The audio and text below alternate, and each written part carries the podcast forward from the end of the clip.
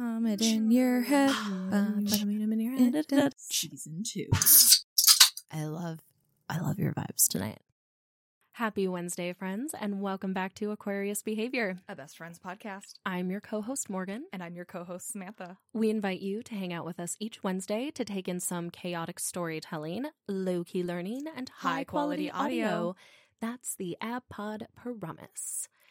It is the fourth Wednesday of the month, Samantha, which Mm. means We are curled up in Book Nook. it's Book Nook. It's time for Book Nook. It's time. Oh my gosh. And it's the long awaited finale to Jane Austen's masterpiece, Emma. Emma. hmm Ah, her fourth book to be published, her last book to be published during her lifetime.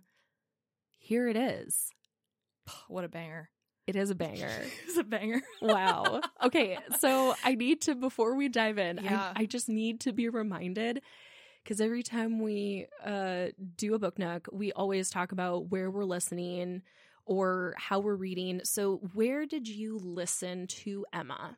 Uh, I listened on Spotify and I listened to an audiobook. Let me tell you who did that because they did a fabulous job and absolutely their impression is going to bleed over into whatever I read today because they had such a good like Harriet voice and everything. Uh, I listened to Emma by uh, narrated by Catherine Drysdale. Ooh, And- okay. Was this a LibriVox recording? Um, it was not a LibriVox Mm. recording. Let me see if I can find it. I just, I really bless bless the people who voice audiobooks because while while reading this in my hand could have been done, the ability of listening to an audiobook, imagining it while I do other things, fantastic, amazing. It's harder than it sounds. dude. I after we started podcasting and I realized, oh my gosh, my mouth gets dry and smacky. Oh yeah, there's a lot of things going on with my face. Yeah, where you are positioned with the microphone. I'm going in and out right now. Mhm. It really matters. and it's right up in here. yeah, there's a lot of things technically that make voice acting and voiceover work just a lot more difficult. People are so talented and they make it look easy. Yeah. But wow. But wow. It's, yeah, the Mhm. different voices for all of the different characters in this one by Catherine Drysdale. Mhm. It was fabulous. She just delighted my ear tingles. Love that. I listened on the Libby app Oh, and nice. I borrowed an audiobook from the library. and this was narrated by Wanda McCaddon. Also lovely. Yeah, she does. You know, I always listen to like the first chapter or maybe hop around a little bit because I want to hear their character work. And so I when you're looking for an audiobook, Yeah. you do auditions. I, I kind of do. Yeah, I, I do. Yeah. Yes. Because I want to hear all of their characters. That's what's important to me. Mm-hmm. I need good characters. I want the voices to be distinct. So that was fun. And then uh, because I had to return my audiobook and then there were other people waiting in line, so I couldn't I couldn't check it out again right away. So then I went and I looked for a podcast Oh. because it's a public domain novel. And so people have just recorded this and they've made podcasts just reading the entire book. just and, on the library app. no, Oh. just on a podcast app. Oh, on, So- just on podcast right. apps. So just wherever you listen to podcasts. Mm. So that was interesting, and I discovered that. And so I downloaded a podcast, but it doesn't actually tell me in the description who read it. okay. So that's what was difficult is I don't know who was actually reading it, but it was lovely. And each quote unquote episode is a chapter, but they mm-hmm. just uploaded all the episodes together. So it's like somebody made it and then just uploaded it to podcast sites. Wow. I know. That's very cool. It's Morgan, I will tell you, listening to the first half of Emma on Shuffle, while it was a fantastic experience for my brain to figure out where we were in the book because it was on Shuffle. So I listened to some of the end and some of the beginning and what have you.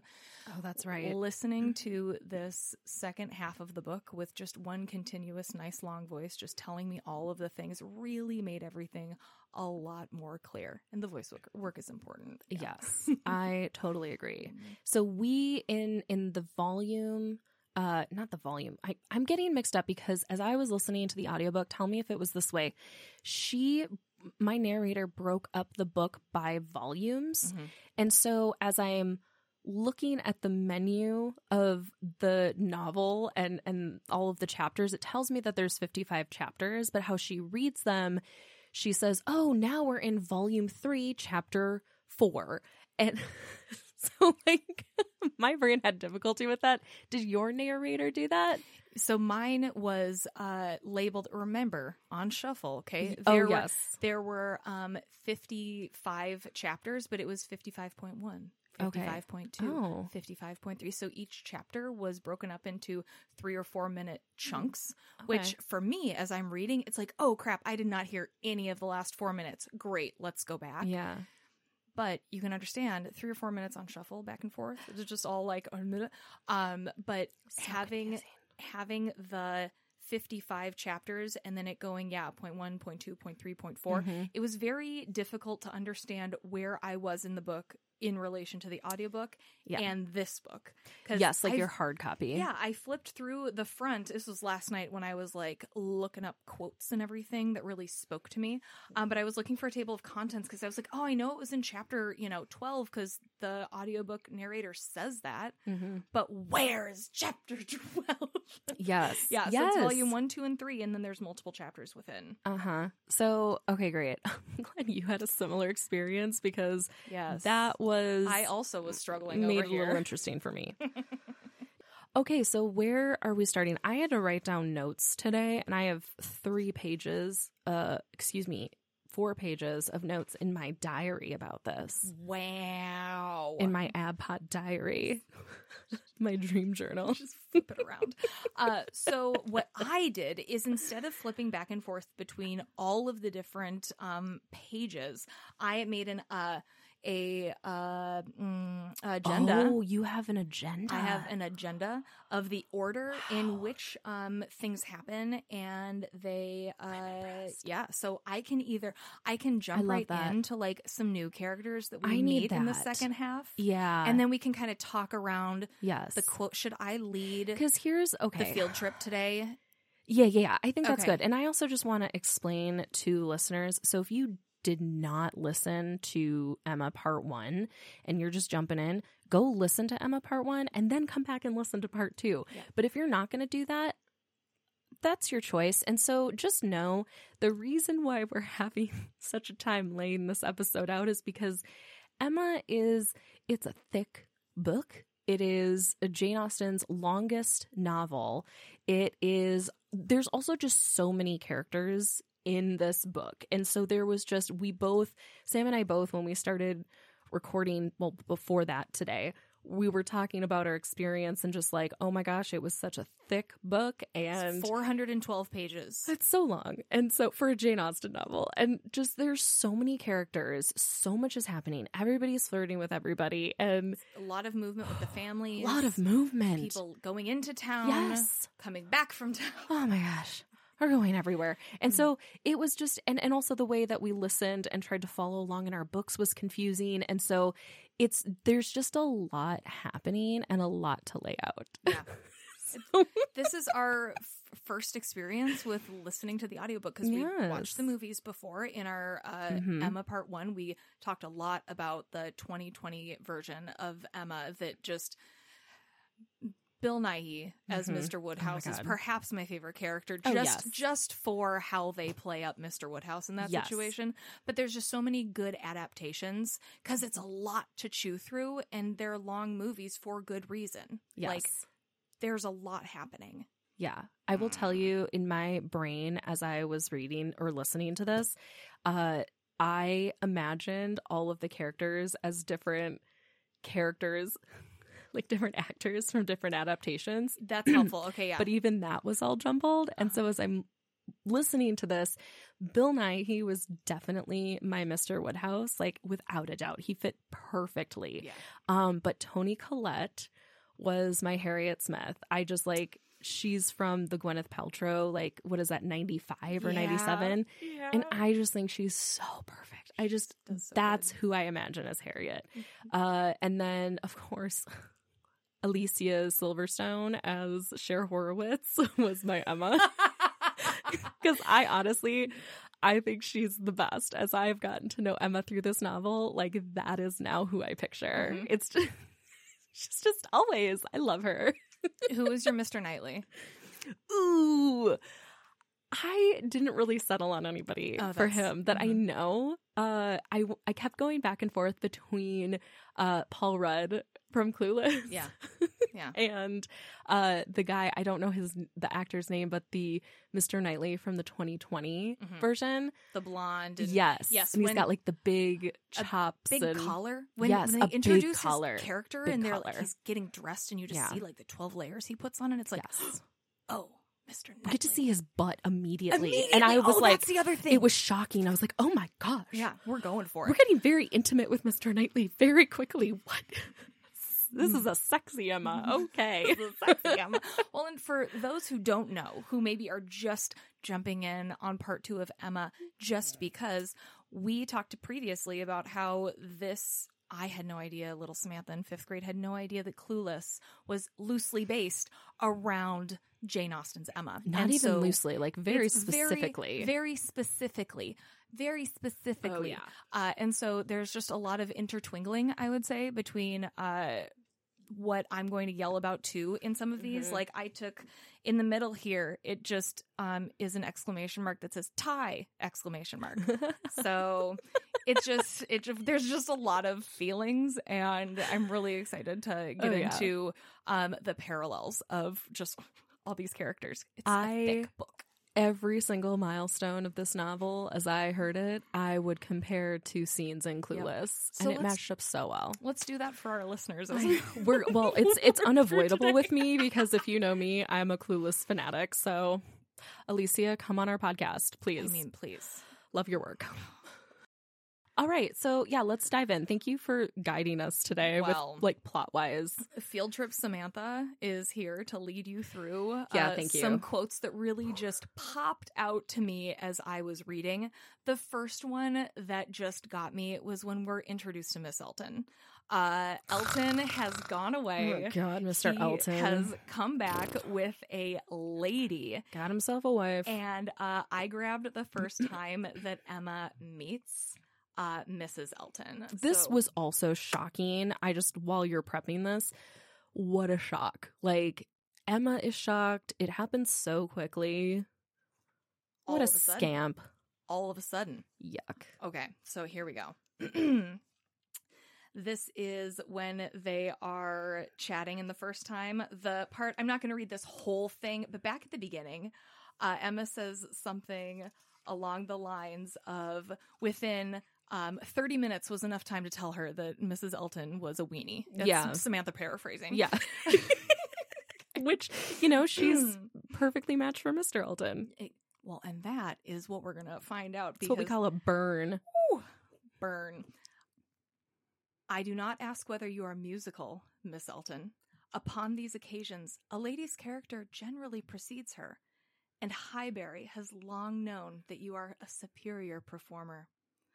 Oh, no, far from it, I assure you. Consider from how partial a quarter your information came. I am dotingly fond of music, passionately fond, and my friends say I am not entirely devoid of taste. But as to anything else, upon my honor, my performance is mediocre to the last degree. You, Miss Woodhouse, I well know, play delightfully. I assure you it has been the greatest satisfaction, comfort, and delight to me to hear what a musical society I am got into. I absolutely cannot do without music. It is a necessity of life to me. And having always been used to a very musical society, both at Maple Grove and in Bath, it would have been a most serious sacrifice. I honestly said as much to Mr. E when he was speaking to my future home and expressing his fears lest the retirement of it should be dis- disagreeable and the inferiority of the house to knowing what I had been accustomed to. Of course, he was not wholly without apprehension when he was speaking of it in that way. I honestly said that the world I could give up, parties, balls, plays, for I had no fear of retirement. Blessed with so many resources within myself, the word was not necessary to me. I could not very well without it. To those who had no resources, it was a different thing. But my resources made me quite independent. And as to smaller sized room than I had been used to, I really could not give it a thought. I hoped I was perfectly equal to any sacrifice of description. I'm going to keep going. No, hold on. Certainly. Because she keeps talking. This It's is like, still I have to read this whole part, you guys. because that's the I'm whole not gonna point. stop. Don't stop. okay. Ah, because Maple Grove is her fancy, fancy house that she's just comparing everything to. Okay. Ugh. Certainly, I had been accustomed to every luxury at Maple Grove, but I did not assure him that two carriages were not necessary to my happiness, nor were spacious apartments. But, said I, to be quite honest, I do not think that I can live without something of a musical society. I conditioned for nothing else but without music. Life would be a blank to me. We cannot suppose, said Emma, smiling, that Mr. Elton would hesitate to assure you of there being a very musical society in Highbury. And I hope you will not find that he has outstepped the truth more than may be pardoned, in consideration of the motive. she says, I love this part. No, indeed. I have no doubts at all on that head. I am delighted to find myself in such a circle. I hope we shall have many sweet little concerts together. I think, Miss Woodhouse, you and I must establish a musical club and have regular weekly meetings at your house or ours. Will it not be a good plan if we exert ourselves?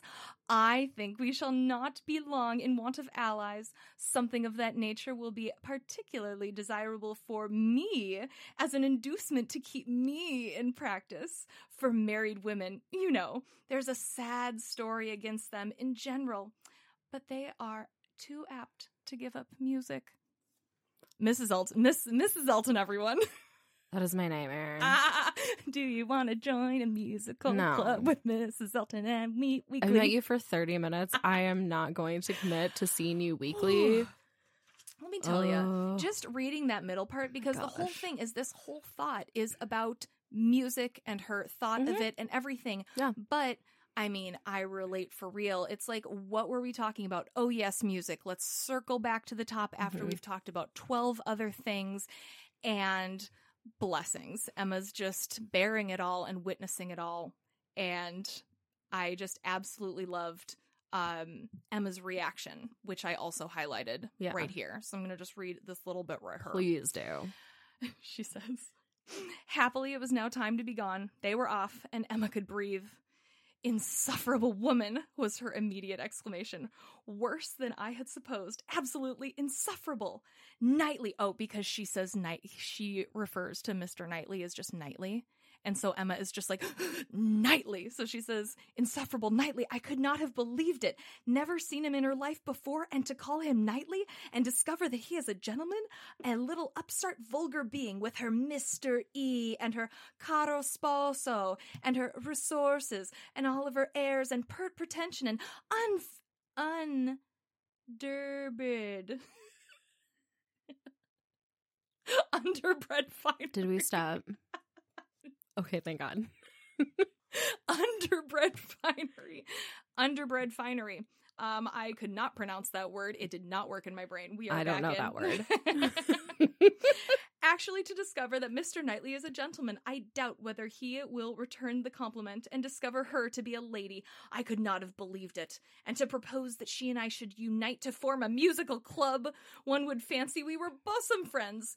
And Miss Weston! She just keeps on going after that. But uh Emma is pretty much like uh stop telling me that I should um meet Miss Elton, that I should know her, that I should associate with her. She is not up to snuff or to the par that um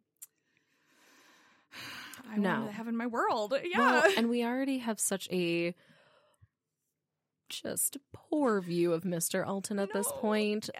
Ish. Okay. And so anyone that he's going to marry or anyone who will agree to marry him clearly is just power hungry, you Mhm. know, and just wants to be the wife of the parish religious leader and it kind of just all I'm getting is busybody Mhm. from Mrs. Elton. I'm getting busybody, I'm getting uh status queen. She's going Uh, to tell you ugh. about all of the lovely and wonderful in her world and where her opinion comes from because of all the lovely and wonderful It's all back about her. Maple Grove. Correct. It's Mhm. all about her. Mhm. And so, yeah, and to Emma's point, there's no way that I am going to commit to a group with you because then people are going to think we're bosom buddies. People are going to think that we're friends and I agree with you and I like you Mhm. and that we actually associate together. Like, ew, I can't have that. no. No. And good for Emma because she's right. I mean, the people you choose to associate with, uh, yeah, like that says a lot about who you are. So choose those people carefully. Choose them carefully. Yeah, and Mr. Elton, I think that I have the yes, yes. Mm, next part, next part. We're just chugging right along because. I mean, I took a picture of how many dog years are in this. You back half of did. You It's did. A whole Yeah. situation. Okay, let me um just remember what's happening right here. All right. So we know Mr. Elton's a weenie. He's a we big know he's a big weenie. Is he Regency era fuckboy? Or is he just a weenie? Regency era weenie? Regency era fuckboy. Oh, he definitely the carriage scene earned him major fuckboy Okay. status. Yep. Just wanted to remind everyone Uh, where he is yeah. landing. It's not just Regency era weenie. Oh no. Regency era fuckboy. He moved into fuckboy status for sure. Well, great Mhm, because mhm. um let's see if this even enhances uh his title of Regency era fuckboy. So this is um our clueless equivalent is we're at the dance. We're at the dance and Tai is standing by the wall and no one's dancing with her and different sets of people stand around her. At one point there's two tall people on either side of her and their heads are cut off and she's just looking around like Oh, I wish there was someone who would dance with us. Okay. I just wish. I just wish my name's Tai and I'm just awkward and I haven't had my makeover yet. I'm just not sure. Did she ever make over by that time? Uh, she did actually. She did. She but didn't she have the red hair. Fell on her butt. Yes, she fell on her butt on the way down. Okay, On great. her way into the Mhm. club, Okay. and she was wearing overalls to the club. So trick two. okay, here we go. a very important, very recordable events. It was not more productive than such meetings usually are. There was one, however, which Emma thought something of. The two last dances before supper were begun, and Harriet had no partner, the only young lady sitting down, and so equal had been hitherto the number of dancers that how there could be any one disengaged was the wonder. But Emma's wonder lessened soon afterward on seeing Mr. Elton sauntering about. He would not ask Harriet to dance if it were possible to be avoided. She was sure he would not, and she was expecting him every moment to escape into the card room. Escape, however, was not his plan. He came to the part of the room where the sitters by were collected, spoke to some, and walked about in front of them, as if to shew his liberty and his resolution of maintaining it. He did not omit being sometimes directly before Miss Smith, or speaking to those who were close to her. Emma saw it. She was not yet dancing. She was working her way up from the bottom and had therefore leisure to look around, and by only turning her head a little, she saw all. When she was halfway up the set, the whole group were exactly behind her, and she would no longer allow her eyes to watch, but Mr. Elton was so near that she heard every syllable of dialogue which just then took place between him and Miss Weston, Mrs. Weston. And she perceived that his wife, who was standing immediately above her, was not only listening, but even encouraging him by significant glances. The kind hearted, gentle Mrs. Weston had left her seat to join him and say, Do not you dance, Mr. Elton? To which his prompt reply was, Most readily, Mrs. Weston, if you will dance with me. Me? Oh, no. I would get you a better partner than myself. I am no dancer. If Miss Gilbert wishes to dance, said he, I shall have great pleasure, I am sure, for, though beginning to feel myself rather an old married man, and my dancing days are over, it would give me very great pleasure to be at any time to stand up with an old friend like Mrs. Gilbert. Mrs. Gilbert does not mean to dance, but there's a young lady disengaged whom I should be very glad to see dancing. Miss Smith. Miss Smith! Oh, I had not observed. You are extremely obliging, and if I were not an old married man, but my dancing days are over, Miss Weston, you will excuse me, and anything, anything else I should be most happy to do at your command, but my dancing days are over. What a derpy derp. What a weenie weenie Regency era fuckboy. Yes. Excuses, excuses. And he did Harriet so dirty. Yes. And that's that's where he does get for me the title of Regency era fuckboy for Emma. Mhm. In my opinion, it is Mr. Elton. Mhm. Uh because he he's intending to be hurtful.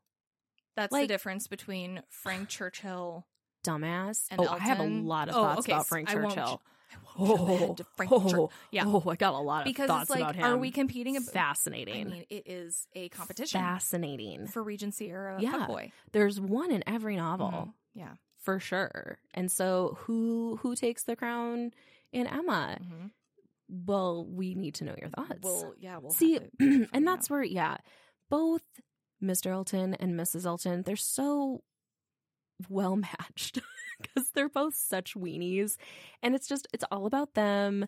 They're very into the look of things. They're theatrical, but they don't really get anything done. Mhm. They're just they're a lot of talk. Yeah. Ugh, they're such weenies. I literally, so I told you I took four pages of notes to get my thoughts down. Mhm. I have just so many thoughts on all of our characters and their development. Yes. But if you can see, like, this first page is a whole bunch, second page, a whole bunch. But the only thing, Mr. Elton, one note, and it says gag, dot, dot, dot. Gag. Because that was all I could just muster to say about him is just, ugh, gag. Well, And we see this site. Emma's watching this. And then something unexpected happens because Harriet has just been like rebuffed. Mhm. Elton's right in front of her. But then I want to read this little part because I forgot that technically I should have been reading, but I'm just I'm going to skip two paragraphs and we're going to go to the next Well, and we do have to talk about the book too. I know. So you can't just read the No. whole two No, hours. I'm not going to. Even though we could. But it says, I'm going to yell at this part. Because it's like the whole thing is about how Emma is just like looking at all of this and not taking any of the actual what's going on as truth. She just sees what she wants to see. And so then Mm. she sees, yeah, Mr. Knightley. He, yeah, just this part right here. In another moment, a happier sight caught her. Mr. Knightley leading Harriet to the set. Never had she been more surprised, seldom more delighted than at that instant. She was all pleasure and gratitude, both for Harriet and herself, and longed to be thanking him. And though too distant for speech, her countenance said much as soon as she could catch his eye again. It's just like she's she's just like seeing it all and like, ah, yes. Way to have like emotional awareness about what's going on in this weird ball situation. Gave me great joy. And like then Emma can relax Mhm. because her friend's taken care of. Yeah. She's it's like, that "Oh, awkward dance now." situation where nobody wants to dance with you. Because you're wearing like- overalls. It's like the seventh grade dance all over again. Oh my god. Oh my god. Yeah, there's so much happening in that scene, isn't there? It's yeah, it's a soup it's a soup of emotions because you have Elton just being rude and it's also part of these books is when you see the witnesses watching because it's like it's not just that Elton snubbed. I almost said Tai. it's not that Elton They're snubbed interchangeable. They're But it's not that Elton snubbed Harriet. It's that also that happened, but Mrs. Weston saw and Mr. Knightley now Mhm. we he saw from probably across the room. What did that look like? What did that feel like? To be in their minds during all of these, it just it is. There's so much going on in these scenes. Yeah. And Mr. Elton, again, like he's he's supposed to be the uh spiritual leader of the community. And so, you know what I mean? so Thank you there's for reminding me that that's exactly what he's supposed to be doing. Yes, Yes, that's his responsibility. and so he now also acting in this way that is vicious and uh super rude and he is not practicing what he's preaching literally Mhm. uh ish. That's fuckboy behavior. Yeah. Just shenanigans. I It's hate that. for him Yeah. to bring Mrs. Elton back and just like, oh, here's my wife, and she's just we're just gonna get all into society and okay, Mhm. probably go meet all the cool kids and got, start hanging out with them. There's one point where she's like, uh, oh, I'll give you my invitation so that when you go to town or whatever, you can meet my friend. And Emma's like, me get an invitation from Mrs. Elton. Like I would need an invitation from Mrs. Elton to go Oh, meet yuck. someone. It's all that interesting, like Regency era hierarchy of society Yes. and everything, where it's like, why would Emma Woodhouse Yeah. need an invitation to go meet one of Mrs. Elton's friends. It just Yeah. Yeah. okay. And wanna- sometimes Emma can be a little snotty, but that's, you know, who she is. Well, should we talk about Box Hill because I think that that's the next thing on my list. no, I have so Okay. many comments. You Good. need to slow down. Okay, great. We got to slow this train down. There's so much to talk about. We got to unpack some stuff okay, here. I'm ready. Wow. Okay. So we have just introduced like a ton of characters. So Mr. Elton has gotten married. Like Mm-hmm. I need to just talk about what is going on right now in this like part of the book, right? Great. As we're coming out. So because as you mentioned, we're at a ball, but how did we get there? You know? Uh so much has happened. So we finally like as we're in part 2, a lot of the characters have now been revealed to us, right? So now we've met Frank Churchill Yes. we have rejected Mr. Elton. mm-hmm. He is now coming back married all of a sudden. Whoa. Just Uh showing up. whoa. Mrs. Weston is really settling into marriage. Turns out we're seeing her every day anyway. So like yeah, she got married and moved like- into another house. We're literally still seeing her every day. That so half mile's not hard for Emma. Turns no, out.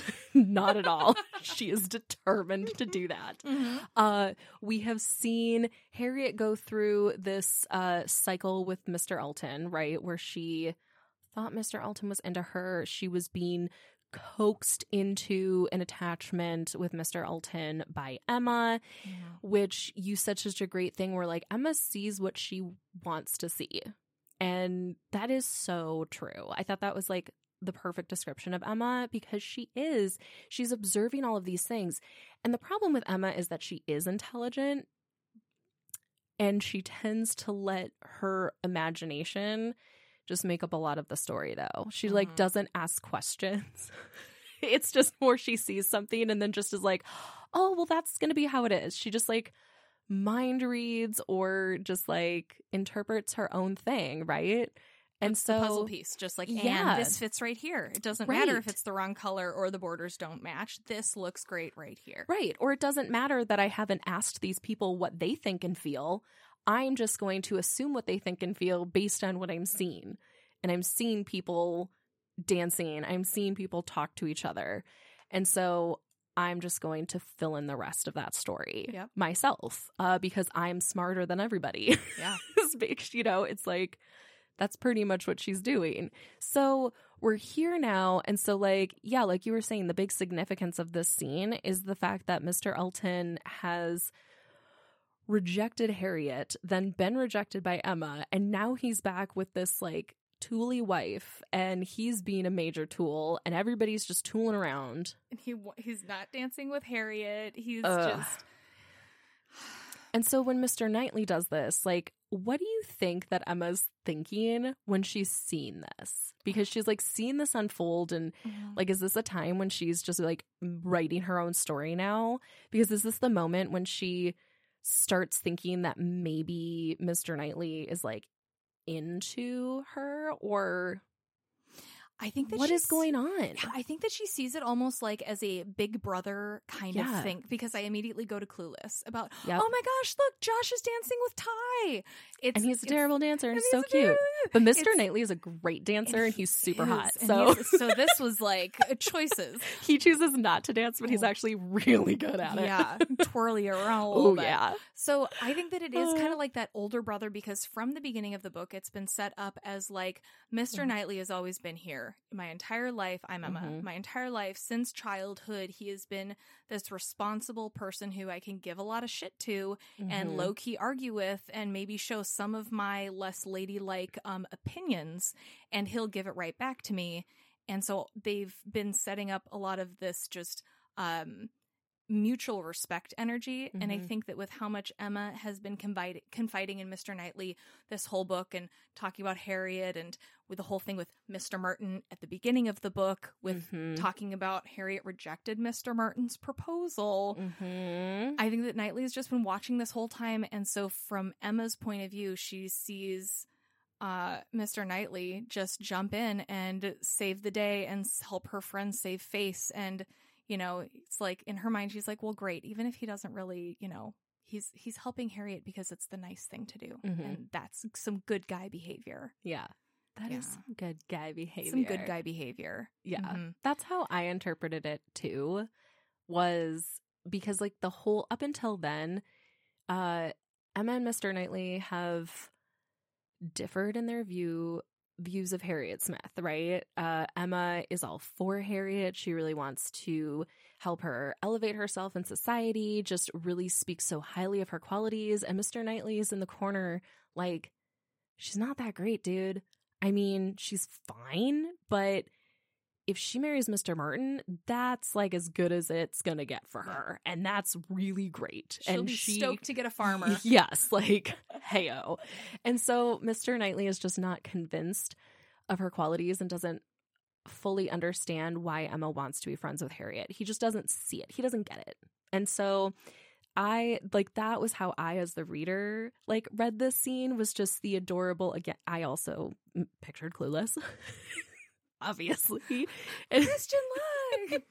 and so it was it was just like a cute moment for me in terms of uh I just really saw Mr. Knightley identifying something that was important to Emma and realizing that he could be of service there and like do some good. And so that whole scene just made me go, "Oh." Cuz you know, I knew we as the reader know that Mr. Knightley doesn't really care about Harriet, but it was pretty evident in that moment that he was doing something for Emma, you know? Well, I can make sure her friend isn't humiliated. Yeah, it's if you're at the party and you're mm, Mrs. Weston, you Mhm. maybe see this and say, "Oh, you know, Knightley and Harriet dancing, interesting." But for Emma, knows the backstory. Everyone just is like, "Oh, this is all this shit." So everyone who's in the know, Elton's in the know, Harriet's in the know. Excuse me, Mr. E. That's how my Oh, narrator gross. did Mrs. Elton's voice, and it was just E. so good. I was so happy when Emma commented about that, like at the end of the book, and she's talking about what to call Mr. Knightley. And she says right away, I will not be Call calling you Mr. Mr. K. I will not be calling you Mr. K. Refuse. Like it will not. K. Ew. It's just, it's staggy. I don't like it. yeah, it's uh, it's so fitting for um the because I like that that's a detail that Jane Austen put in here. Like that this was not just she could have said Mr. but we don't have a lot of abbreviations like or Mm-mm. nicknames or whatever. And so I thought this was a really funny spot to just make an even like more Regency fuckboy, like give him more weenie energy. That's what Yeah. it is. Mr. Yeah. E gives him weenie energy. And to me, it's so it's informal. It's like it's so informal. It's a nickname. So that's a weird that's a weird uh way to just talk to these strangers about your husband. Like you're meeting all these people for the first time and your husband is y- you know, an authority figure in the community. Like that's really weird to me. You're just super chummy. Yeah, and you're just super chummy and like referring to your husband by the nickname you call him in your bedroom. Like, you know, Scandal. it's just like it's weird. Yeah. It's just weird. That's a very good point. So that's how that gave me I, when you said calling him the name that you call him in the bedroom. It's like, oh no, yeah, that's true. Yeah. No, I don't like that. Like you're getting undressed for the night after a long day, and you're just like, "Hi, honey. Like, hey, Boo Bear, how was your day? Like, Mr. E, how was your day?" It's just like that's weird. That's an intimate nickname, yeah, and it's very informal for this Ooh. setting where you're meeting all of these women for the first time. It's weird. Like that's that's how it rubs me in a Uh-huh. weird way. Yep. Like, mm, Oh yeah. Ooh, thank you for pointing that out. I had not thought about that. It's yeah, the the wife of the reverend, right? Is he a Yeah. reverend, the head of the church, yeah, the something. local parish, Man of God. Mr. E. Mr. E. It's just so weird. Yeah. Yeah. So I love, gosh, great, amazing passages already starting off with. Like, yes, Things you're giving us angry. great examples. Yes. and that's, uh, and I know, I don't know why, like, Emma feels different. I think Mansfield Park was the other novel where for me there was just like so many characters I had a hard time keeping track of them. And it was new for both of us. And we it was new. Read the we hadn't read the movie or seen the book. Yes. Yes. Uh, but Emma just feels different. Maybe because that's like, I don't know, maybe we're closer to town or the parish is a little bit bigger. Uh, maybe it's just because we have more like class crossover, right? Like Mr. Knightley is like he doesn't he like own the parish or he's like He's like one of the land- parish leaders. He's a landlord there. Yeah. So I don't know if he owns the entire place or if it's just like a lot of the land because he leases to Mr. Martin. Mhm. Uh, and so there's just we see him, but we're also entangled with Mr. Martin, and so we have just like this range of people. It's like the That we're first meeting. and second ring suburbs. No, you know Yeah, this is exactly. what you're talking about. Yeah, It's like the second. It's like we have the Yes. city, which Yes. is London. Yep. But then we have like our city suburbs and then our suburb suburbs and then our farm country. yeah, And so this is like the blending of the farm country, but it's Mhm. still Frank Churchill at some point gets a haircut, right? He goes, runs to town and gets a haircut. and it's like just in the afternoon, just real quick. so he can do a round trip to London Yes. in an afternoon. So that Yep. gives us an idea of the ease of being able to run to town. So this is Mhm. like our, you know, um Yeah, the the farmers that are really taking care of a large population. Yes. having to do having to do it. Thank you. Yeah, that's what it is. Because we also went to town multiple times. Whereas in the other Austen novels we've read, they're much more country based. I mean, Sense and Sensibility and Pride and Prejudice, especially, like we are in the country. Yeah. And so they go and travel. And that's when we get a lot of the, oh, we're out to dinner, we're shopping. But besides that, it's a lot of long walks. It's a lot of reading. It's a lot of visits and card playing. Uh, whereas here, we're in town multiple times. Like they go shopping every couple weeks, and it's like, oh, we're at the hat shop, and we ran into Miss Bates. Whoops, and all that kind of stuff. And we haven't had a main character who's just had money. You know, we've gone Never. from we've gone Never. from main characters who have started from the bottom. Now Yes. they're at Mansfield Park, and we have characters. So it makes sense for her to be closer to town. One because she can afford it, Mhm. and um, there's not that much to do. But two, what would you do with all that money if you lived that far away from town? that is so- oh, great insight. it Sam. makes a lot of sense that Emma's social life is just in this in between Mhm. place. I feel like she's an introvert like us, where I don't want to be around the big crowds, but I want to be around people, but only on my terms. And I feel like Emma's really Mhm. engineered a social life for herself where she can be in her nice house with her nice things and whatever, but there's enough entertainment and she has her like true homie in Harriet where she can just like what's going on with Harriet? This is my insight into a world I don't know. Mhm. She's a boarder at the boarding school, and this is the nice little package life that I have control of Mhm. in my country estate. yeah, yeah. She likes to be a big fish. Mm-hmm. She does. And yeah, I think that's a good point too. She really likes control. Mhm. And most of her relationships are about control. Like she does, you're right. She chooses to surround herself by women that she views as less than herself. Like she's either, oh, they're here because I'm helping them, or like they're, and she does like genuinely connect with these women. and what that's can they what, learn from me? How can I be of service? But there's a level correct. of And that's why she doesn't like Jane Fairfax. Mr. Knightley calls her out on that one is like, you realize why you don't like Jane Fairfax, right? Because she's actually an accomplished woman and she comes from nothing. And you wish that you were that way. And you want people to regard you as accomplished as her. Like she envies Jane and she sees a competitor in Jane. And so that's why she doesn't like her. Fascinating. Oh my gosh. Yeah, that's a really good point about surrounding herself with people that just uh that yeah, because there's Miss Bates, who Yep. everyone is wanting in some way Mm-hmm. of either status or money or connection or yep. Yeah. Emma. Mrs. Weston was her nanny. Mhm. And then, you know, in the beginning of the book, it's, you know, we are introduced to Emma during kind of this first conflict that she's ever had where she's like, oh my gosh, she's getting married. She's going to be Mrs. Weston. Like, what's going to happen? I have no control over this situation. She's going to have a husband now. I didn't really think about that.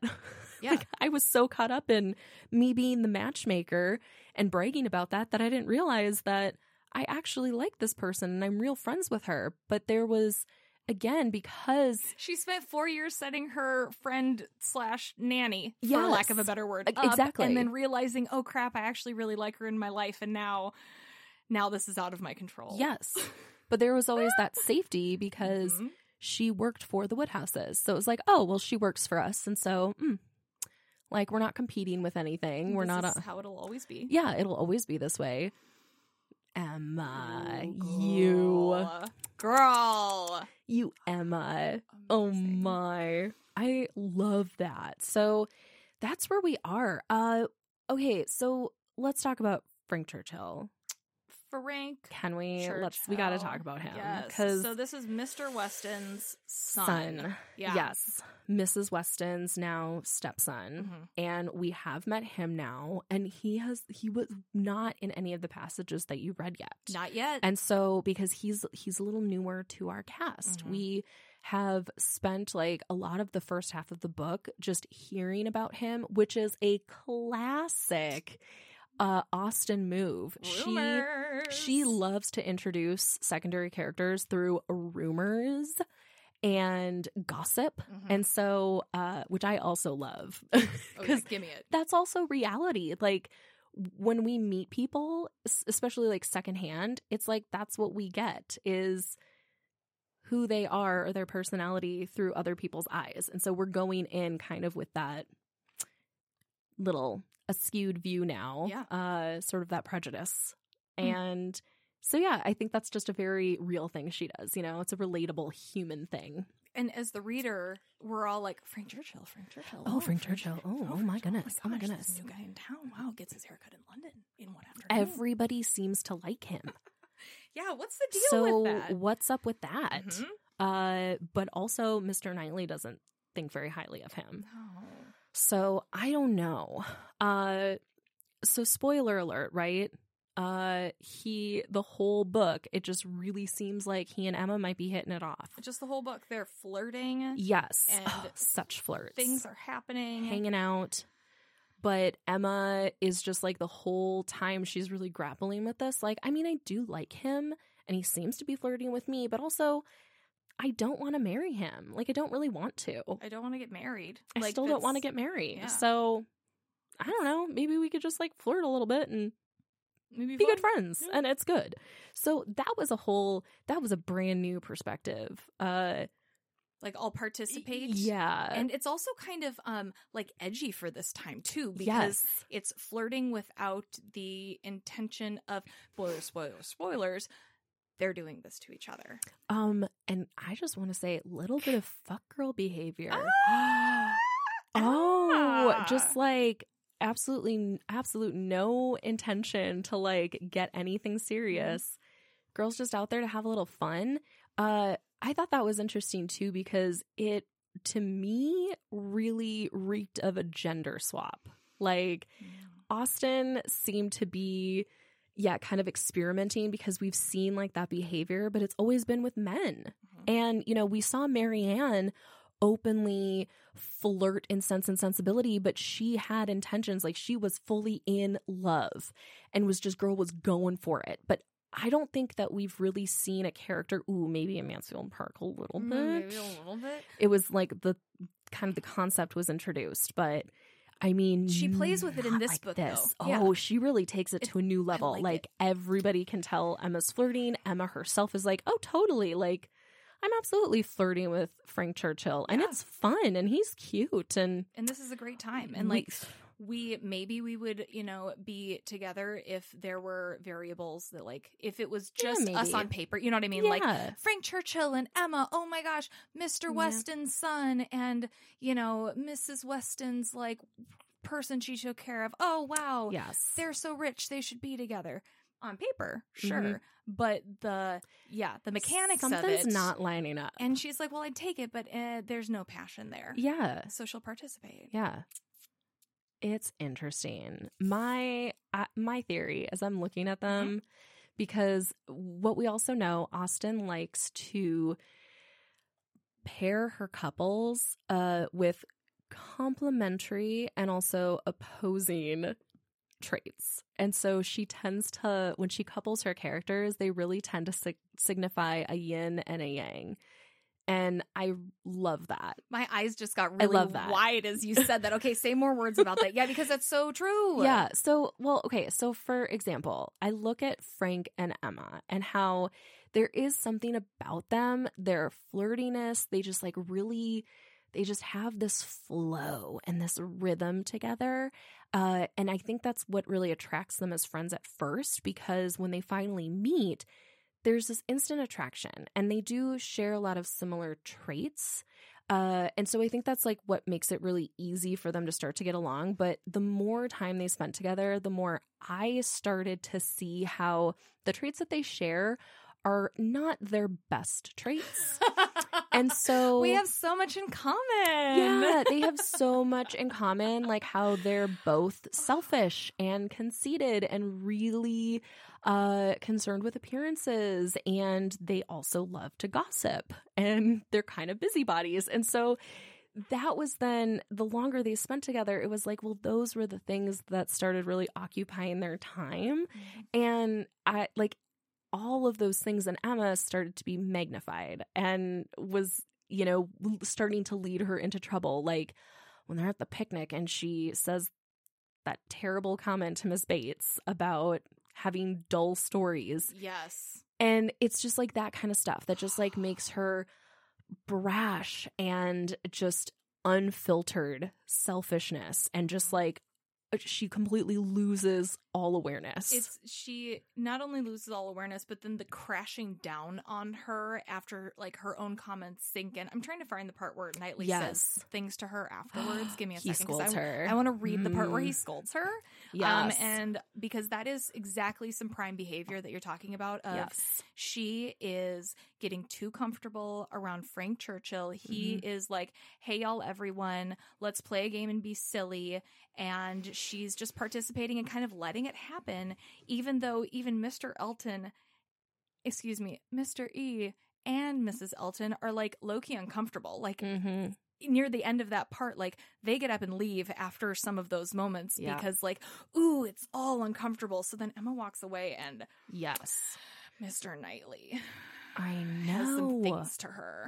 He sure does have some things, but that's, you know, I, that's definitely to me Frank Churchill. He's just, he's immature. And so is Emma. And so together, it's just not, they're not good for each other. And uh, I, I, Frank just doesn't seem to have the conscience though that Emma does because Emma definitely when she does something she knows when she, She does it. something wrong and then she does feel bad about it where Frank just doesn't seem to have that clue. I mean, he's clueless. and so Yeah. he just doesn't seem to really get it. But yeah, that whole time even beforehand, um, and, and this one time I think I don't remember if they're playing charades or something, some sort of like guessing game. Some sort of Regency Um, era shenaniganery. Yeah, some sort of Regency era shenanery game that you play at picnics. And, you know, his whole kind of way that he's playing it is try to secretly embarrass people or you know to it's all about bets for him like oh i bet i can do something to make them embarrassed Or get a rise out of yeah them. get a rise out of them maybe like a little shame or something okay rude like don't you have better things to do with your time Yeah, that's an emotional Ew. soup that just does not need to be created yeah right emotional now. manipulation Mhm. fuckboy behavior hmm. Hmm, interesting did you find our passage? I did find our passage. Mr. Knightley has some feelings.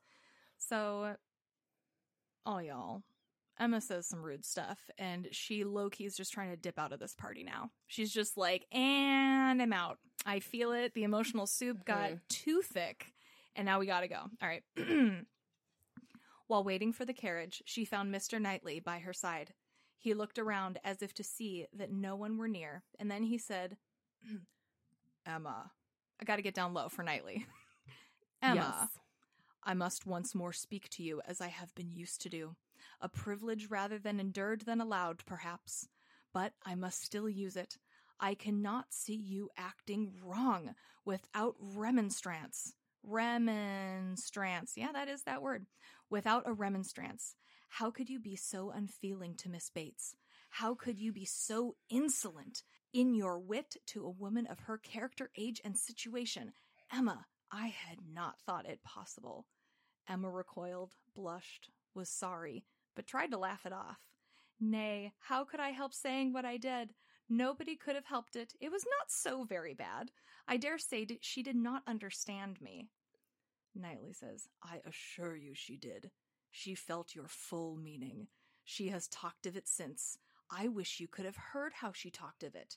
With what candor and generosity. I wish you could have heard her honoring your forbearance in being able to pay her such attentions as she was forever receiving from yourself and your father when her society must be so irksome. Oh, cringe! Emma, very Oh. poorly done.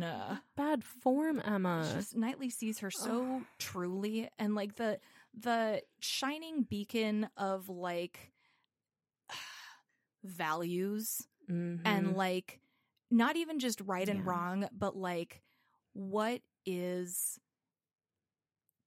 passable in polite society and it's Mhm. like Emma that was a bitch move that was just rude she will never equal you in situation or circumstance and you just like called her out in front of a group of people who every single person is above her in Mhm. this si- situation yeah for Miss Bates. I mean, Yeah. even Jane Fairfax has a her cousin has a higher her niece, excuse me. Mhm. Even her niece has a higher like social income standing. and social standing. Mhm. Exactly.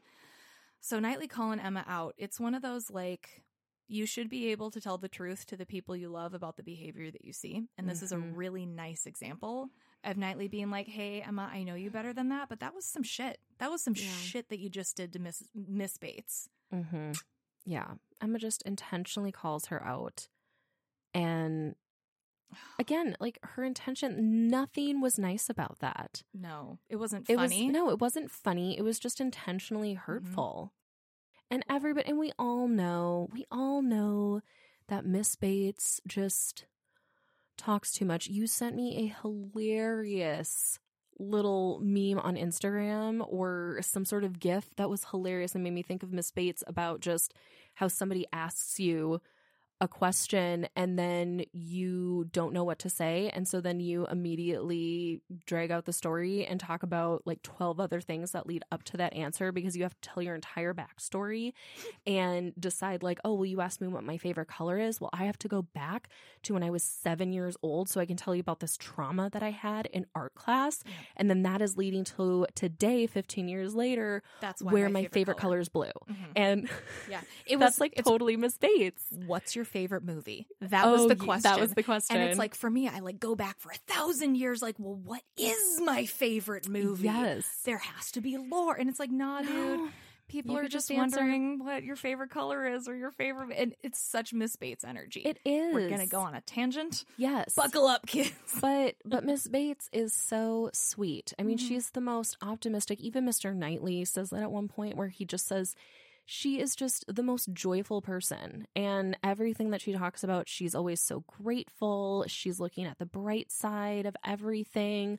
Uh, she's just delighted Yeah. by everything and everyone.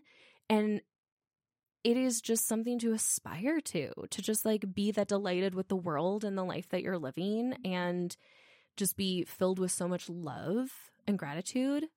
I mean, she's amazing. And and you know, yes, she monologues so much and her monologues uh really make me they make me uh think of Mrs. Elton's monologues. Mhm. But the difference is that Mrs. Elton, she talks a lot, but it's always just about herself. Whereas, and, and it's just very self centered. But Miss Bates, everything is just, it's about everybody else. And she's just lifting everything and everyone up. And her observations and her experiences. Yes. This is also about like how a lot of the gossip or storyline in this book is furthered by Mrs. Bates. So it's like you want to skip over it, but no, no, because you need to see how the dominoes are getting hit in the back. And even though she's going to tell you something important, mm-hmm. it's going to be between, oh my gosh, Jane, watch out, that stair is too high, and oh my goodness, have you ever seen such good lighting? But then we're going to be dropping plot points in these. it's she is an important piece of this novel. You're right. She provides us such insight into these secondary characters and she does provide a lot of that kind of gossip, right? And insight into who they are before we even meet them, like Yeah. Jane Fairfax and Frank Churchill and all of her letter writing is so useful even though we have to sit there and listen to the whole uh whole story about the letter and then she'll read the letter to us so it's double time Tell me about the letter and then read me the letter. God, I love that. It's like she's just so excited to share this and like provide information. I love her. Yeah. In every Austen book, there's like an unsung great character, is how I feel. Like in Pride and Prejudice, Mr. Collins for me just does it. You know, like it just is the ridiculous character, but also they're important. They're there for a Mhm. reason. If they weren't there with their observations or their musings or what have you, Mhm. it just gives such good insight into all the other characters and mrs bates excuse me miss bates is just like my ah, favorite character in this book it's up there Oh, dude like yes. just i because i see her for why jane put her in there Mhm. you know what would this book be without miss bates yeah jane fairfax could exist but miss bates as like a literary tool Mhm. is just so lovely for me as a reader Mhm. to sometimes I find myself zoning out in the middle of the paragraphs. all the but time. I All can time. hear her voice in my head so much more how it's written stylistically with all the dashes and it's one run on sentence and I can hear her as more of a character Mhm. than I can other characters. Mhm. I think it's just there's some in every book where it's just like I see why you did that, Jane. I see why Mhm. you made this character that way. Yeah, she has a distinct voice. She, Oh, Mhm. yes, she does. Oh, it's so cute.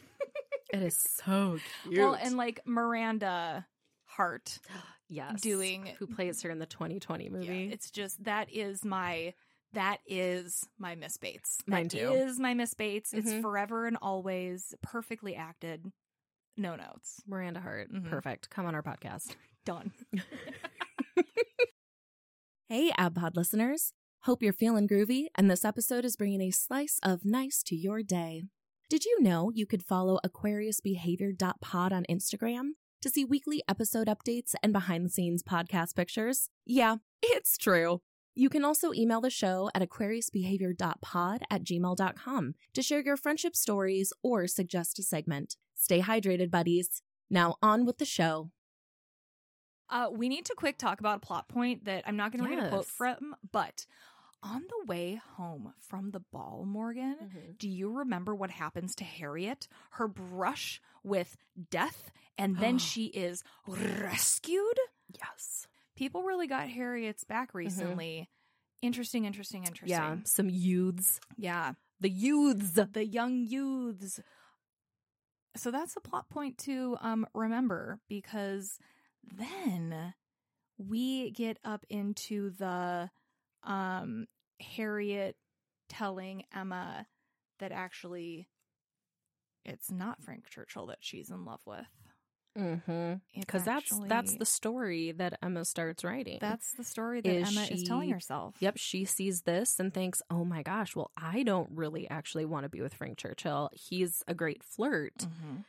but wow, he could marry Harriet, and Harriet probably likes him because who wouldn't like Frank Churchill? And then Harriet would also be like her low key Mhm. sister, Yeah. low key, because she's still in the family. And so it's like she's just getting this whole group all hitched together so that Mhm. Harriet will never be far because a woman of Harriet's um, society will probably go away to where her husband lives. of course, The likelihood of her husband coming to the boarding house and them trying Mhm. to make a living that just wouldn't work. So she's saying, "Hey, can I just get my bestie married to someone local and then she'll just Mhm. be around for a while?" Yep, that So- sounds like a perfect plan, Emma. Except you know, people are individuals. and their hearts. It's uh the the part that just makes me laugh so hard is cuz Harriet and Emma have been talking this whole book and these last couple chapters about like oh wow you know the gentleman and they're just not really calling the person that like Harriet has a crush on by name and like just low key like referring like vaguely like very vaguely to her feelings about these things. And f- to be fair, Emma, with the whole Mr. Elton thing, they're not exactly like, you know, so hard on like, oh my gosh, Harriet, blah, blah, blah, blah. So Harriet's kind of on her own little quiet quest with Emma, Mhm. just, you know, kind of like, oh, well, lovely, you know, that you're into this person. And oh, okay, great. Yeah, yeah, yeah. Yeah, and Harriet's finally moving on from Mr. Elton. Mhm. She's burning all of his stuff. Thank goodness. in Clueless. Yes, She brings she's- her little box. Tai brings her little box. Like, oh, this was the towel he patted my head with. Do you remember that song, Rolling with the Homies? Rolling with the homies. And Harriet does a similar thing where she says, Hey, I'm finally over him, and here's some mementos that I've kept because Yep. it was little puppy love. Yep. She has her little pencil nub and she has like this I didn't look it up, but it was some sort of like plastering something that Mm. you use for injuries. And at Oh. the and Emma's like, Ooh, let me actually hold on to that because that's still something I don't want you to burn it. And Harriet's like, No, I must burn it to get rid of the I'm a witch. It's a ceremony. we got to cleanse the area. Cleanse it. So- Cleanse it. So, uh, after all of this miscommunication throughout these couple chapters, uh, she says, My dear Harriet, this is Emma. My dear Harriet, I perfectly remember the substance of what I said on the occasion. I told you that I did not wonder at your attachment, that considering the service he had rendered you, it was extremely natural, and you agreed to it expressing yourself very warmly as to your sense of that service, and mentioning, even when your sensations had been in seeing him come forward to your rescue, the impression of it is so strong in my memory. Oh dear, said Harriet. Now I recollect what you mean. But I was thinking of something very different at the time. It was not the gypsies. It was not Mr. Frank Churchill that I meant. No, I was thinking of a much more precious circumstance of Mr. Knightley coming and asking me to dance when Mr. Elton would not stand up with me, and when there was no other partner in the room. That was the kind of action, that was the noble benevolence and generosity that was the service for which made me begin to feel how superior he was to every other being upon earth. Good God! cried Emma. This has been a most unfortunate, most deplorable mistake. What is to be done? You would not have encouraged me then if you had understood me. At least, however, I cannot be worse off than I should have been if the other had been the person. And now it is possible. Emma has made a mistake. She has thought that Harriet is just in love with Frank Churchill Mhm. for re- rescuing her after the dance. And no, no. Her eyes were all for Mr. Knightley the second that he was like, "Hey Harriet, you want to you want to do some dancing because Elton's a Regency weenie." Regency weenie. See, and this is kind of the irony of this whole book is that Emma can't read other people like she's bad at reading other people but she's pretty much putting herself in this in very similar scenarios you know it's like she's openly flirting with frank churchill and has these inner monologues that we've already talked about where she's saying oh people probably think are probably looking at us thinking this and like we're attached and whatever but we're totally not and yet she cannot apply that same thinking and reasoning to other people. She just, again, sees it one sided. It slots in. And there it is, checkbox. Yes, Done. yes. And so it's like I was thinking of this as I was reading it. Uh, there's that uh, phenomenon called the I think it's the Baader Meinhof phenomenon in science, where it's it's the the phenomenon of how if you're looking for something specific, you're going to find uh, evidence, quote unquote, confirmation. to support it. Yeah, confirmation bias. Yes, it's Like- kind of like that. Yes. Okay, similar in the realm Venn Right. diagram. Okay, so it's like if I'm looking for something Yep. and it's so shocking to Emma's system to even think about Knightley being a possibility that that doesn't Yes. even go into her head. Yes, because it doesn't fit her story. It and so it's just, you know, but that's not true science because you're supposed to be objective. And Mhm. yeah, so for her, she's just already writing her story. She's only looking for what she wants to see in society and her friends in these relationships. And so she's completely blindsided by this news. And also, it leads her to think about her feelings for Mr. Knightley. Now, for the first time, for the first time, her her uh friendship, her relationship with Mr. Knightley is uh questioned. It's the scene in Hmm. Clueless where Cher is shopping. She's doing some retail therapy. And then she just has a moment and says, I love Josh. And then the Mhm. fountain goes behind her and it's all I tagged it. Let me find it. Oh, Mr. Knightley. Oh, I also tagged something about Emma just bitching about Mr. Knightley and Harriet Smith. It was a union to distance every wonder of the kind. Um, okay, let me find it. And it's so typical, right? I mean, I mean, who? Come on, this is our fourth novel of of, of the Jane Austen saga, so we're not new to this. I mean, No. it was pretty clear that Knightley was the one. Uh, but it's amazing that she hasn't thought about this. I guess similar if we're looking at like the clueless version, right? I mean, this is somebody that she's just grown up around. And Mr. Knightley, I forget that he actually is significantly older than Emma. And so at the end of the book, he tells Emma, I've actually been crushing on you since you were 13, which in my 2023 uh brain, I'm like, problematic. Problematic. Uh, yeah, I understand it was different back then. And different back then. you know, Mhm. granted, he also didn't act on anything. She's 21 now. Um, but that kind of also tells you something too that he, this is not something that's just coming up for him, and he hasn't acted on this at all because he never thought she would be interested, or he also thought that was inappropriate, or, you know, that it just like wouldn't be right. And so when there is this kind of spark with Emma, it's really interesting because it's like, oh, it's a possibility. Hmm? just never thought about it until Never thought this about it. Yeah, the whole beginning of chapter 12 is um her reacting to the news about mm. like Harriet being in love with Knightley and like the moment that it dawns on her, mm-hmm. she just said Emma had never known how much of her happiness depended on being first with Mr. Knightley, first in interest and affection, satisfied that it was so, and feeling her due, that she had enjoyed it without reflection, and only in the dread of it being and only in the dread of being supplanted found how inexpressibly important it had been.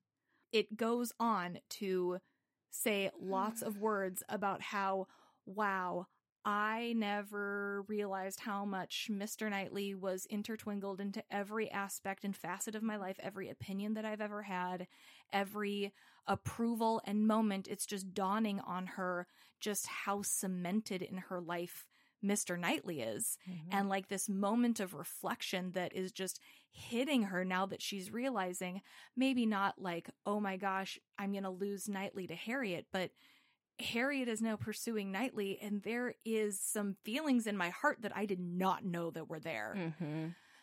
Yeah. She had to do some deep breathing about this, I'm sure. Yeah, it definitely Oh. the thought of you know Harriet or it's not even a thought right now. Yeah. It's it's the the truth of the matter. You're right that Harriet is now pursuing Mr. Knightley Yeah. and that brings up some fear in Emma and this realization that yeah, he's been that constant and it's so true. One of my favorite parts is when the weather is bad and so uh and Emma's sister and all of her siblings are in town and so they all are staying with uh Mr. Woodhouse and Mr. Knightley is also there and chooses to stay while he could go home. Uh, and he does still have to commute sometimes for work, and it's a little bit much.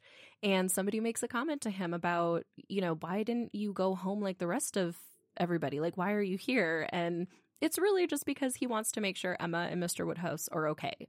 And he just feels this obligation. And he's Mhm. also there during these really private moments of Emma's life. Family like, time. it's the family time. Yeah. They're just sitting in the living room They're by the fire, wearing fire. their home clothes, Morgan. They're in their home clothes. Yes. They're reading. The children are screaming, being very Yes. un-Regency era society. Yes. The baby is around, and something might be wrong with it, and we're not sure. Mhm. He's just in this chaotic soup yes. of family visiting time. yeah, he's just he's always kind of there. Always there. And so, yeah, it is like that moment, and Emma, for the first time, thinks about, oh my gosh, what would life be like without Mr. Knightley?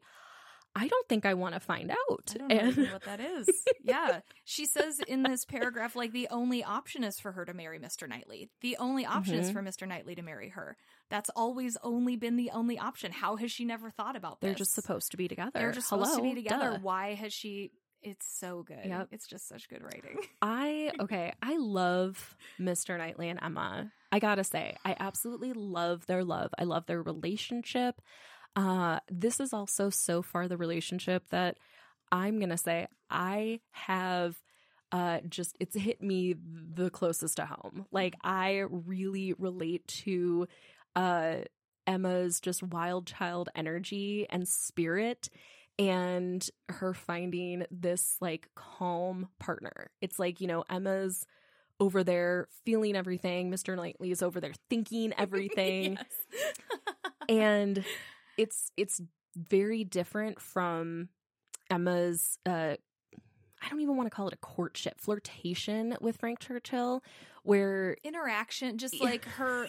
Yeah, it's like the I'm trying to really you in, but not really, and like Yes. we're just doing it for show, but also serious. Yeah, and how you know Frank Churchill magnifies Emma's sassy traits and you know some of her like mm, not so nice qualities. Mhm. And Mr. Knightley though with him and Emma together, I like that uh they challenge each other but also I think that Mr. Knightley's presence in Emma's life improves her just as much as her presence improves him yeah, because Mm. they have similar morals uh but they're also looking at life from completely different perspectives. And that that's where a lot of their arguments come from during the novel is you know they're they're arguing about people they know and people's statuses and their unions and uh, where they stand in society. And they have definite opinions about that but they differ a lot because they're looking at these scenarios from completely different points of view Mhm. so, as they start talking about their feelings for one another, it's very cute to first of all see Emma being shy and a little uncertain of herself for the first time. She's fumbling a little bit. I mean, she's starting to really feel the feelings and and kind of like not knowing how to exactly act around Mr. Knightley now. She's got hands. She's got a body. She just Yeah. it's all here and it feels things now. What and she's never had to think about what she has to do with her hands now. Oh my gosh, yes. And so but it's also during that time that they both admit to each other and we really hear Mr. Knightley talk a little bit more about how Emma has influenced him and how he acknowledges how valuable that has been because he's like, I'm set in my ways. And you bring up some radical ideas. And sometimes you say stuff that I think is so stupid. but I gotta tell you, oh, isn't that love right there? I gotta tell you, I lay awake at night thinking about it and it I ponder and I am starting to be curious. And uh, you know, we see too that that happens with Emma. Like it's so awkward when Mr. Knightley scolds Emma after embarrassing Miss Bates at the picnic, Oh, but cringe. also we see how much uh Emma truly esteems Mr. Knightley and, And how he much- is yeah. the only person who really could say those things to her and he is careful and precise about the way he says them uh and he even says too like i understand it is my privilege to be this close to you and like this intimate to like i have the privilege to say these things Exactly what I was gonna say. It's and the- i don't take it often oh, he's not but I need to. mad, but No. he's like, "Hey, I'm allowed to get this close to you, and I'm going to tell you the real words." Yeah. And so when they're together, what I love about that is just the fact that I see both of them grow in their curiosity. Uh, their relationship really expands both of their minds and their understanding of the world. And I think Mhm. Emma and Mr. Knightley, like, they both become more open and humbled just as individuals by Yeah. each other's presence. Yeah. Ooh, better together. Better together. Yes, It's it true. He's a curmudgeony old man, and she's just a little bit too high on her horse in her own mind, and they even each other out. Yeah. And who you surround yourself with matters. Mhm.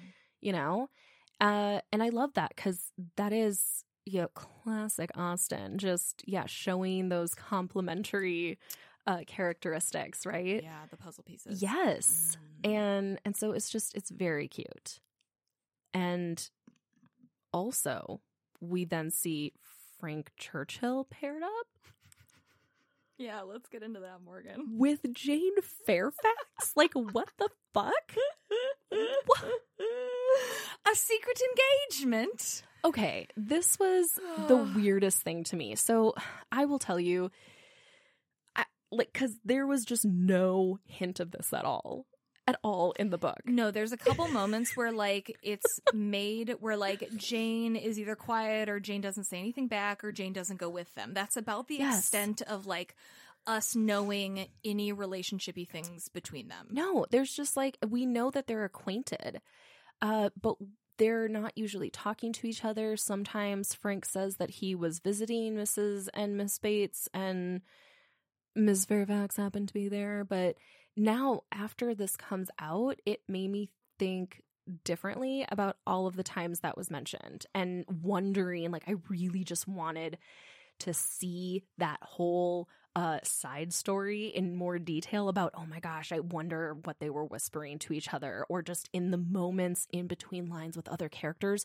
what was happening with Frank and Jane Yeah. and where were they Well, and how ostentatious. Let's talk about this, Morgan. Are you ready to talk about Ostentatious. It's ostentatious. Uh the piano forte, him being so secret and such a butt, being like, I have to keep the secret engagement so secret. And Jane is like, oh my gosh, we got to keep this secret engagement so secret. Like, if his family finds out, he will lose all of the money. That's just how it always happens. And so when when the Yeah. mom, if as long as the mom is alive, this engagement has to be secret. Mhm. So mom dies. Everyone finds out that they were together. But while this was happening at the beginning of the book, um, someone sent Jane Fairfax a secret piano. What an Mhm. awkward position for Frank Mhm. to put Mhm. Jane in to like wanting to show his sexy affection, but also like now she has to like make excuses for like where this piano forte came from. Like, where did it come from? It just, there's a lot of missteps that Frank Churchill is just like, you didn't think about the plan. You didn't think about who you would um, leave in the wake of your plan, whether their feelings would be hurt or not. And I think that when Emma gets a letter near the end of the book and he was just like, I totally thought that you were not into me. And so I thought that this was all fair game and that we were just having a good time. Mm-hmm. Frank is fascinating to me Yeah. because he this is where I'm I don't think he's officially my Regency era fuckboy of the Mhm. novel. I think he's just a moron. Yeah. An absolute moron. moron. Just the idiocy of how he goes about this novel and conducts himself. It just blows my mind. Like, in what world, who says, hey, I'm going to hide the secret engagement uh, because I'm seriously in love with this girl, but I'm actually just going to go flirt with everybody else? Like, In front of her. Yeah, in front of her. Like, really, really loud and obvious Mm-hmm. because it was it was It's just so over the top and loud and obvious but at the end of the day he was actually honest to god in love with jane fairfax Oh my gosh. like holy fuck Like like he loves her. He loves her super so he much. fucking married her Yeah. like right away Yeah. and this is the first time I was thinking about this. I think this is the first time one of our Regency era fuckboy candidates Mhm. has not impregnated somebody or eloped with somebody. Yeah. He legitimately marries her, Mhm. like, is so in love with her and stays true to her through this entire entire novel Yeah. even though he was just he was just such a dummy about it like what was your reasoning like he, he really i think thought this, these were all good ideas They were all good ideas. He didn't know any better. I truly think that he didn't know any better. And it's like it's oh my gosh, it's oh I'm having a thought.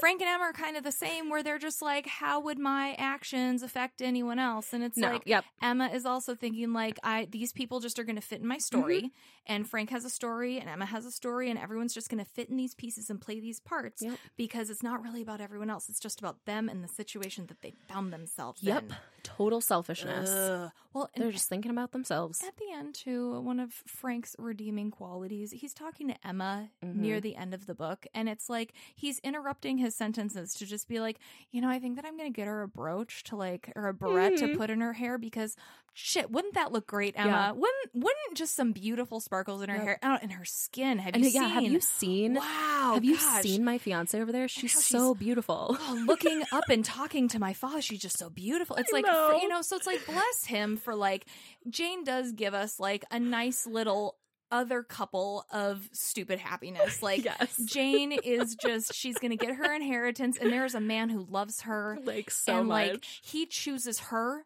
and her family. yes, He chooses Yes. her and her family. And Frank is like, well, yes, I would like dinner parties with Miss Bates on the regular. yeah, Thank you very much. because that's also, and that's how you know Yeah. Frank Churchill actually loves Jane Fairfax because Jane, we know she's an orphan and she doesn't have money. And yeah, the Bateses are her relatives, Yep. closest in the area. Mhm. And Frank chooses that life. He marries her Mirrors when she has absolutely Oh, nothing My goodness. because he's just like, I fucking love you. Mhm. I Mhm. love you. I love you so You're hard. so pretty. just want to put Oh a barrette in your hair You're- and tell you how beautiful you are. You're, so accomplished. You play that piano, girl. I love you. I do. But, and I think that, like, I see them too as their relationship for me does mirror Emma and Mr. Knightley's a little bit. Because, like you said, we are seeing a lot of those similar traits in Emma and uh Frank. yeah, no, no, no. Start naming them. It's Sense and Sensibility. It's Pride and Prejudice. It's Mansfield Park. there it goes. Um, you know, we're seeing a lot of those similar traits, that really spirited nature, that kind of self-centered view in both of them, but Jane is that match to Frank. And I think in my mind at least that is a big part of what Frank is attracted to. He's attracted to Jane's sensibleness Mhm. and and her calm. You know, she is like his moral compass. I can only imagine the conversations that they have behind the scenes, you know, where she's just like, no, that's all she says. She just goes, Frank. And I wonder what she calls him in the bedroom. Like as they're, you know, they're winding down for the night and it's just like pillow talk time. I wonder what she calls him. Is he a Frankie? No, she wouldn't. She's no. She's a little more buttoned No. up. Mhm. No, I know. I it would be still very formal. Whatever I think it would the be. pet name, it would still have a Mister in front of I, it. I I think so. I think it's definitely more formal. But so that was where I I did change my mind at the end of the novel. And it was also, you know, to your point, uh Frank is an interesting character too because he's really the the inescapable fuckboy of Austen's novels because he is the stepson of Mrs. Weston, who is Emma's best friend. Yeah. And Emma It's a trap. It's a it- trap. it's just like you can't you have to see him. You have to continue talking to him because he's going to be around. yes. He's going to be around. You can't avoid him at all. And so you hopefully you can learn to get along. So I too enjoyed that redemption at the end where they just were able to talk and Emma is like no hard feelings. It's Yeah. all good. Like I wasn't really interested in you. Like I was fucking around. You were fucking around. Like look, we're both actually in love. This is nice. Good this job, is nice. everyone. Yeah, Yeah, yeah, yeah. yeah, I'm gonna be here every day. So See you around the block. yeah. So I I just I like that. It just wrapped up really well. And uh it's speaking of the end of this novel, it was a long end to the novel. It was like three or four chapters of wrap up. That's what I want to say. I did want to make Oh a point about that. Yes, just like never ended. Uh, normally, when we have a book with the great climax, and then it's like the couple, maybe a chapter or two of you know Yeah. coming down off of the story, and we don't really get to see like the whole wrap up of, Mm-hmm. but we have the you know moment where Mister Knightley is just like, "Yo, Emma." Um, I know you want me to be your friend, but I'm actually in love with you. i want to be a boyfriend. I want to be a boyfriend. Um, but we have the then conversations happening for the last four chapters Mhm. of the book of wrapping up of who ends up where. Emma's able to have this nice conversation with Mr. Churchill. Miss Weston um, forwards on Mr. Churchill's letter to Emma so that she can just read all of the things, get the apology firsthand from the note that was sent to Mrs. Weston, and then just the way that we get a little bit more behind the scenes as they work towards joining their lives together Mhm. is just really satisfying for me as a reader. Like Mhm. just the last two chapters of just listening and the everything just kind of landing nicely and it's just it's just really good. Mhm. Yeah. The pace for me r- seemed intentional by Austen because she, the whole thing with this union, right? The biggest problem is Emma's like, how am I going to tell my dad? Like, Mr. Woodhouse is going to freak out. He's going to think I'm moving. He's going to think everything is changing. Like, and honestly, I don't want them to. Like, I don't want to leave my home. All of this stuff. And so it's it's slowly paced at the end because Emma is preparing her dad. Like they break this news to her and then it's just it's a lot of like settle in with that marinate and then we're going to talk about it a little bit and then we're going to marinate again. And so I as the reader felt that just slow pace and and and get married and want you to fuck. I just want everybody in to there. fuck. Just okay, get up in it. come on. Mhm. and and it was just like slow going, slow pace. But that also tells me to just wow how patient Knightley is, and the fact Mhm. that man he. Can we just talk about too what a big deal this union was? Because Knightley fucking he goes for it and he gives Emma everything she wants.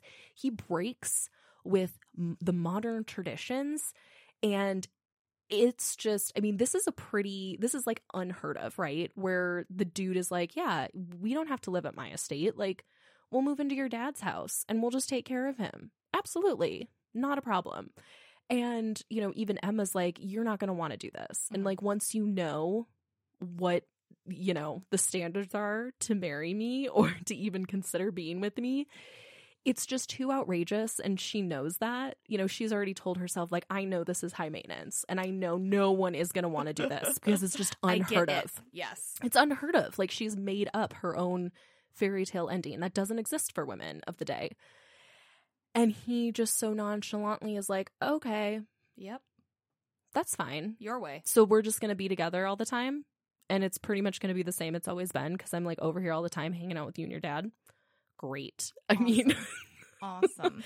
wow I have to read this one part. It's the last paragraphs yes of the book, yes. but it's okay.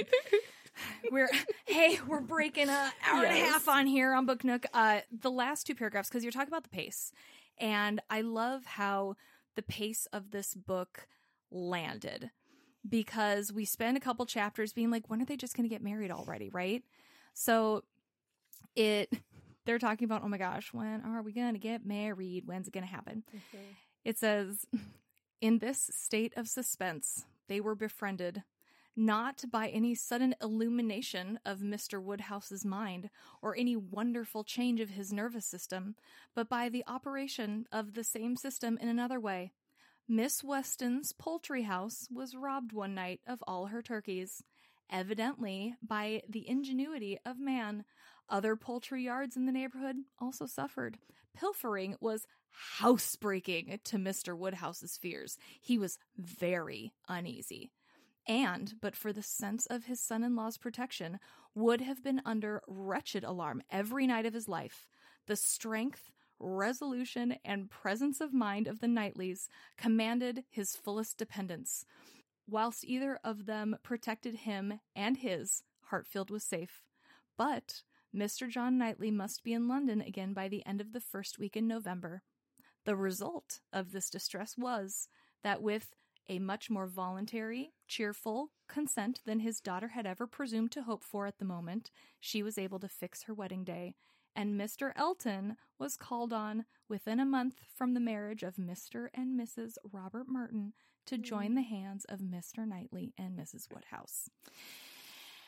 You guys, they got to hurry up and get married because Mr. Woodhouse is scared. There's been some burglaries, and we just got to move up the wedding to get Mr. Knightley to be a part of the family so that we all can feel good and confident and safe and know that Yep. we're all going to be safe. And it's all about Mr. Woodhouse's safety. And wow, Mhm. how thrilled is he now? Emma, go hurry up and marry Mr. Knightley because my feeling of safety will be even more complete once you are joined. Mhm. How we dote on Mr. Woodhouse. Oh, I love him And- so much. Mr. Knightley falls right in line with our other Regency era romances where he I don't just all of the the men in her novels like the the main men who marry our lovely protagonists uh they just there's something about them where not only are they putting up with these ladies crazy families Mhm. uh they're engaging with them. They're engaging with them. They're caring for them. It's just i like that's really saying something. Well, oh the point too with um caring about them is even at the end we didn't talk about it but mr knightley goes kicks in the door with robert martin is like hey you and harriet you guys you should absolutely still go for harriet and mr Get robert martin exactly get it on she's Come on. like i know that you know you were maybe Mhm. rebuffed before but Mm-mm. pretty sure Mm-mm. even though his life is all set he's already all in love with them and whatever but it's like there's this loose end that's just kind of wearing on mr knightley and he's like oh, you know what emma would love and also would be really great um harriet and mr martin just being together forever and then Mhm. emma can have her friend down the road yeah on my land he even tells emma as they're having like engagement conversations and he tells her about this and what he's been cooking up and he says you Like, know this is my thought process And he says, I gotta tell you, I mean, I have been spending more time with your friend Harriet, and I've really been trying to get to know her because I want to set her up with Mr. Martin, and she's not that bad. Like, I understand. She's not like, that bad. I understand, and like, I am starting to see her redeeming qualities. Like, you weren't all wrong before. That's right, Emma.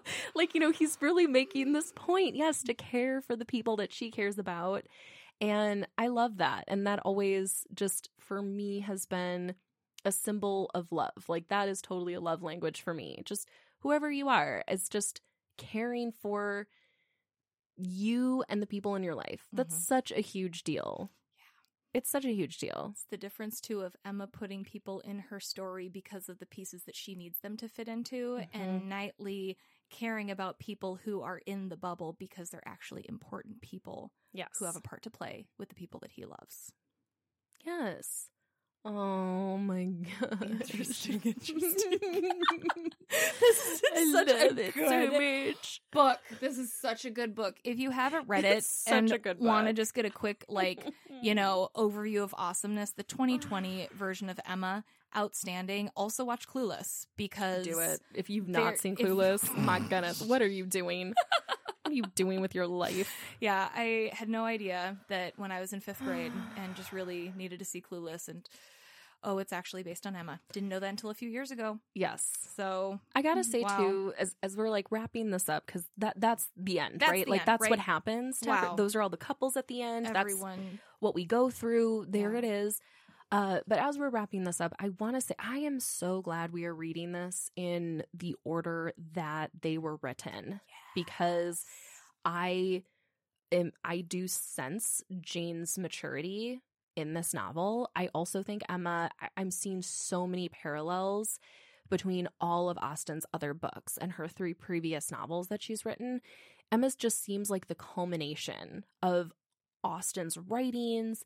Uh, there's just things throughout. I mean, this this whole complementary characters and and love interests were seen right away in Sense and Sensibility, where it's just all about some characters over here feeling, others over there thinking, Thinking. and everyone's misunderstanding. But we need the other one so we can have all the points of view and kind of all the understanding. yes, it's like this whole half of the world is missing from my point of view Yes. because you're not in my world yet. Yes, I would love you to influence my point of view Mhm. so that I can kind of see a bigger picture here.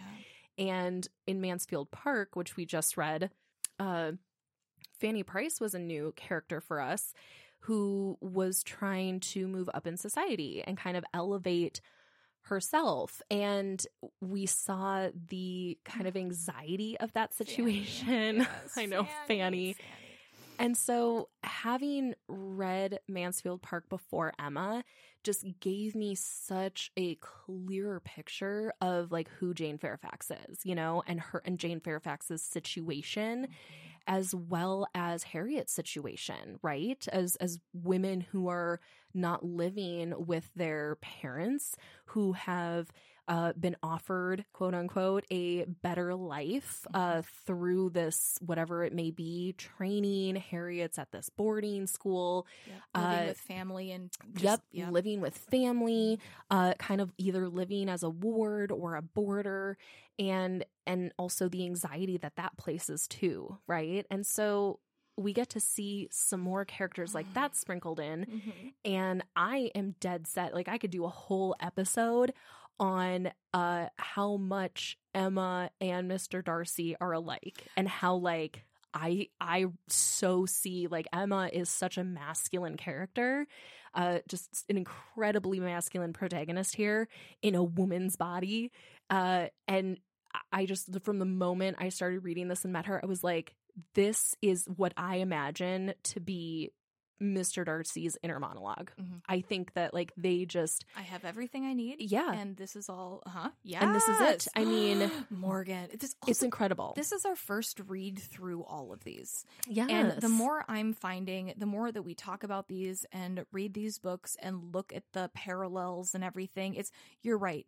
We could do just chunks on comparing So characters from different books because there's so many mirrored characters, so many dual characters. Mhm. And then like we can play the who's the Mrs. the Miss Bates of this book. yes, Just so good. there's so many. So Emma mm. is such masculine energy. I can't read until we read these again. oh man, we're gonna have to read these again, aren't we? of course oh, we will. Man, yeah, Of we are. we will. This is just this. This book was especially especially excellent. Yeah, all reading all the ones in order, the way that they've been written, exactly what you're talking about. I'm waving these 400 Mm-hmm. pages in the air. It's a culmination of the different archetypes of women and characters that Jane's created, and now they're living in this Emma bubble together. Mhm. Oh, it's so. What if we put everything together Yes, now let's mix it. and it all just mingled? Yeah. It's Whoa, whoa. thick soup. It is. wow. Well, this has been a blast. It sure has. Our next book nook in five weeks is Mm-hmm. going to be Northanger Abbey. Part Oh, What's that about? I know literally nothing about Northanger Abbey. I I know that abbeys are sometimes like part of churches, and so that's what I think. Yes. That's all. Some similar to Mansfield Park not being a park. Oh, it's not. Um, no, it turns out it was a um, house. I'm suspicious of Northanger Abbey, and I am curious to find out what that is all about. I am too. I've seen no movies. I've read no books. So it's uh, Mm-mm. Book Nook. We're going to be going in blind next time, Completely blind. sometimes where the magic lives. Uh, this is a much smaller book, though. oh, yeah. You were comparing it. It's less. You said less than two hundred and fifteen pages. Yeah, it's less than 215. Yeah. So we're going from 415 or so in Emma yeah. to 200 and some in Northanger Abbey. Okay, cool. Wow, everyone. Yes. It's a little bit more of a shorty this time. Yeah, these the the last two books are much shorter, and these were both uh, Northanger Abbey and then later Persuasion were both published after Jane Austen's death. So she didn't even get to see these published. Oh, wow. I know This So is her I'm- last published book. This is the big chunk in her boy. lifetime. Wow. Yeah. So it Yeah. makes me wonder. We'll have to do some like more diving into, uh, you know, how these were found. Were they completed? Were they semi-completed? I don't know. Who did it? I don't would know Would they anything. have been thicker like Emma had uh, Jane lived and maybe re- revised them more? I have no idea, but I'm interested to find out. Maybe we didn't get our weird character in these ones, and that's why they're so short, is because we don't have the long monologues of the weirdness. These are all questions that I have that we'll find out next time on Book Nook. We will, yes. Uh, but until then, thanks for tuning into Aquarius Behavior. We love you guys lots. Yes. Have a great week. We'll see you next week. Love and abundance. Bye.